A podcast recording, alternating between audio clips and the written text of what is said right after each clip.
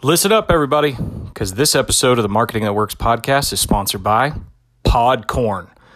New sponsor to the podcast. Uh, Podcorn is a marketplace connecting podcasters to amazing podcast sponsorship opportunities such as host reads, interview segments, topical discussions, and more. With Podcorn, there is no middleman, so podcasts of all sizes can browse and choose opportunities right on the platform, set their own rates, and collaborate with brands directly without any middle men. You never give up any rights to your podcast, and Podcorn is here to support you at every step to ensure you're protected and compensated for the work that you do with brands. So go to the show notes uh, on my podcast and click on podcorn.com slash podcasters.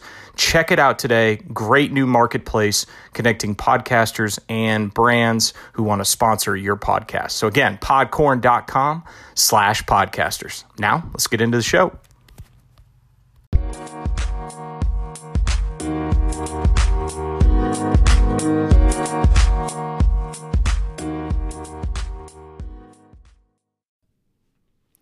Ladies and gentlemen, family out there, welcome back to the Marketing That Works podcast. I'm your host, Drew Bedard. With me, as always, is Garth. No, I'm just kidding. Is uh, Leighton Hart. Leighton, how we doing, bud? Hey, I'm great. It's a great day. It's a great day. We're on some new equipment. You're going to hear some uh, some enhanced audio here on the podcast. We hope you enjoy it. Uh, we're in the downtown studios of Avenue Planning Group, Leighton's business here in downtown Johnson City, and uh, happy to be here. Thanks, Leighton, for doing all this. Yeah, we're high above East Main Street in downtown Johnson City, and hopefully these sound upgrades will make it feel like we are romancing your ears. I think the tourism is going to increase automatically from us talking about downtown Johnson. People are going to be sitting outside like uh, TRL back in the days for MTV on uh, Times Square. Our setup right now um, is it reminds me of like the Today Show Yeah. or TRL, where I think in another couple weeks we'll probably have people outside holding up signs and like Yes. waving at us through the window. Right. And trying to publicize their business or their 10 year old's daughter or 10 year old daughter's uh, birthday. Yes. All right. So, our topic for this week uh, we're going to talk about is um, niching down. So, and I think Leighton has some great perspective on this. But niching down. So, what do I mean by that? Um, I was listening to a podcast from Russell Brunson, ClickFunnels guy, and he was having his inner circle members. Um, so, this is a little bit of the context about where the topic comes from. But he was having his inner circle members uh, choose their number one marketing tactic for the decade. And so it's a two part series. So go check that out on the Marketing Secrets podcast. Little plug for our friend Russell there. Um, and overwhelmingly, it felt like in the first episode of that uh, feedback from the decade on the number one marketing tactic, it felt like the number one feedback was niching down, getting really focused on a certain customer and solving problems for that customer. And again, what do we mean by that? So instead of looking at things in a broad context of, uh, you know, females 30 to 40, um, that we're talking about females 30 to 40 who like horseback riding and um, you know whatever i mean it, could you could go really really deep and i think again you have some good context around this so talk about that with your business Yeah, so I'm part of a, a network of financial planning firms similar to my own, independent, fee only firms, uh, concentrating on Generation X and Y uh, investors and families. And this network that I'm in, it's called XY Planning Network, does a lot of research on on uh, you know what works in business for its member firms. Um, here's what they find out: they they really push finding a niche and finding a niche early, and and here's some data on it too. So okay in the initial stage of a launch of a, of a financial planning business, financial advisory business, having a niche, you will grow slower than if you don't have a niche. So think about that. You're starting a business, and if you have a niche, you're telling people, no, I'm not going to work with you. You know, you're just going to work with the with a, a certain group of people. And so in the initial stages, that that can uh, that can be a challenge. In the next stage, kind of the growth phase of a business after the launch, but before the growth. So a typical firm would grow a non-niche firm typically grows about 15% a year during the growth phase. A firm that has a niche grows about 40% per year in the growth phase. So that's that's a, that's surveyed, you know, almost a thousand firms, Mm. um, and so that's that's good data. So a niche uh, will will help. I mean, the, the numbers bear out that a niche helps you. Right, but the I guess the intuition of most entrepreneurs, most business owners is go broad, try to hit as many people as possible because I'm just trying to get this thing off the ground. So basically, that approach and the data backs it up is that it's a long-term patient approach, but it's going to lead to longer-term growth and more exponential growth on the back end of it. So, have you seen? Excuse me. Have you seen some of that in your business of just kind of being more patient, but then the patience pays off by saying, I'm going to focus on this group.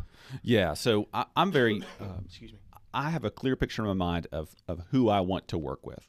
Um, it is a, a busy uh, Generation X professional family, established in their careers, have a family, um, are, are beginning to, you know, they're through the phases of buying the first house, having the first kids, where financially everything seems like a nightmare or a hurricane. Right. And now people are established in their careers, making a little money, saving a little money, and that's a different set of challenges than than when we're just starting out or Yes. 20s and early 30s.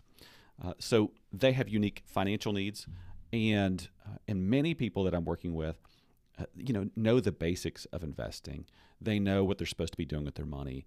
Uh, you know, earn as much as you can, save as much as you can, put aside some for uh, retirement later. But it's the uh, holding your hand, Yes. keeping somebody accountable, Yes. and kind of coaching them through a process. And so if if I go out and I'm just slinging uh, investments, like, Right. hey, here's the hot stock, I'll show you this. Right. uh, That's not going to connect with the people that I want to work with Right. because what they want is they don't want a stock tip. They want to know is what I'm doing right now, the habits that I have right now, are they going to produce the results that I want later in life? Right. Um, and so it's it's different, and so it takes the mindset of the um, the advisor or me really needing to know and understand what it is exactly that the customer or client wants.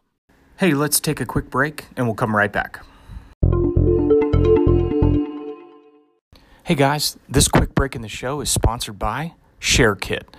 ShareKit is a tool for social media managers to customize link previews on platforms like Facebook, Twitter, and LinkedIn. And let me explain why that's really, really useful. So, after Facebook removed the ability to modify link previews last year, a lot of social media managers resorted to using image posts you know, with like a link in the description instead. However, click through rates are 82% lower when using an image post versus a native link preview. So you're missing out on a lot of clicks. Well, ShareKit brings back the ability to craft the perfect link preview. So go to ShareKit today. Check it out. It's a great tool for social media managers, again, to customize link previews on platforms like Facebook, Twitter, and LinkedIn. Again, check out ShareKit today for all you social media managers out there.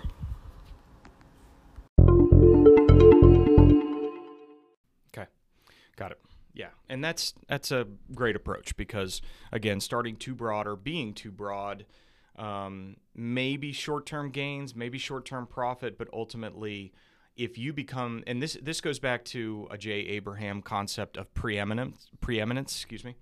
Um, of being the best in your field, being the best in your market. Also, you know, something that comes to mind is the book Fish, where they talk about the Seattle fish market and about being world famous, being about the best in the world. Because ultimately, yes, the next 20 years for businesses out there, the marketing approach, even let's just take the next five years, the marketing approach that has been working for people for a few years now and is going to work for the next few years is this long tail patient approach focusing on brand focusing on your customer focus and again when you when we're talking about niching down or niching sorry this if we have some french audience out there um, when you when you think about that you really want to focus on a certain customer's problems especially in your your business where you don't need a thousand, five thousand clients. You need a core group of clients that you're taking great care of, and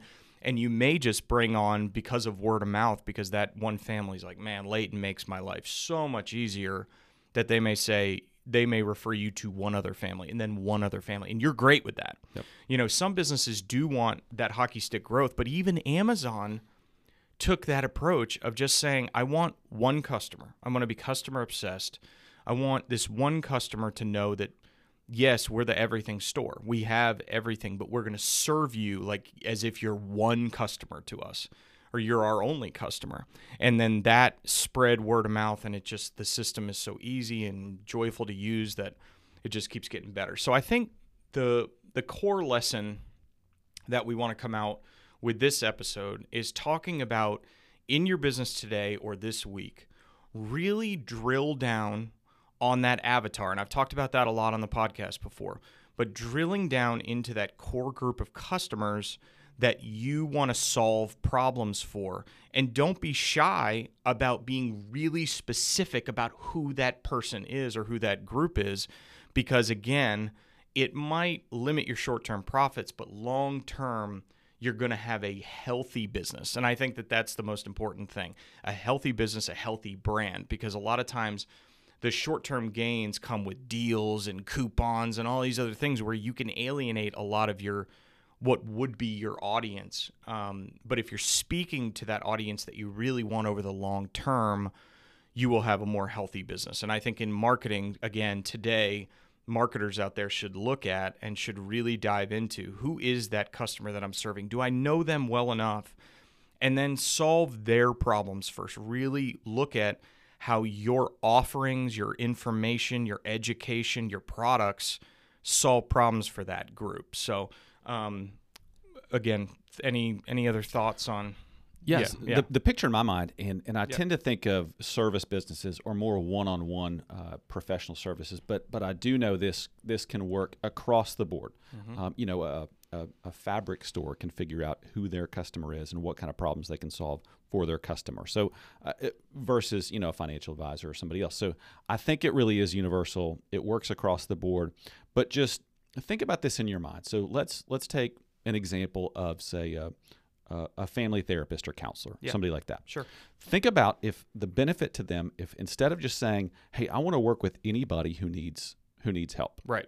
think about if they say, "I'm going to work with uh, professional women, recently divorced, who are going back into the workforce after an extended uh, time out of the workforce." And be the expert, be the authority at that. Yeah, Right. Yeah. because they will get a, a, a thousand looks at the the issues, the feelings, the the the motivations, um, and the the fears of that type of patient or client, um, and so they're immediately more referable than the counselor is because the person that they serve, if they know somebody else in their same situation, will say, "My counselor is the best." she knows everything about this situation. Also, other mental health providers will say, "Look, I work primarily with uh, you know addiction counseling and things like that, but there's this lady in town who is the expert on this, and I think you should go see her." yes. Um, I, I think it's just a, um, I, I think it's a great business practice. Yes, absolutely. So, all right, everybody, that's it for this week. Um, hope you'll take these tips. Hope they're helpful. As always, uh, we'll have some of the notes um, below the podcast in the show notes. And of course, you can listen to it on Apple Podcasts, Spotify, Google Podcasts, all over the place. Go to ratethispodcast.com slash marketing that works to rate this uh, this podcast. We really, really appreciate it. And uh, look out for more podcasts from us in the future. We're uh, we're having some fun making these. Uh, Leighton's got a new podcast that he's putting out. It's uh, launched on Spotify. It's called Johnson City Living. So he's going to be doing some stuff right here in our local area, niching down, I would say, I'm niching way down. right way down because there's a Tri Cities, Appalachian Highlands, but there's just you know there's Johnson City inside of that. Could be a Jonesborough show at some point as well. And if anybody who's out there listening in California knows where Jonesborough, Tennessee is, then God bless you. That's awesome. Um, okay, that's it for this week. Thanks, Leighton. Appreciate it, buddy. Thank you. It's And uh, we'll see everybody next time. Again, uh, thanks for listening. And if you need anything, uh, don't hesitate to reach out. Have a good week.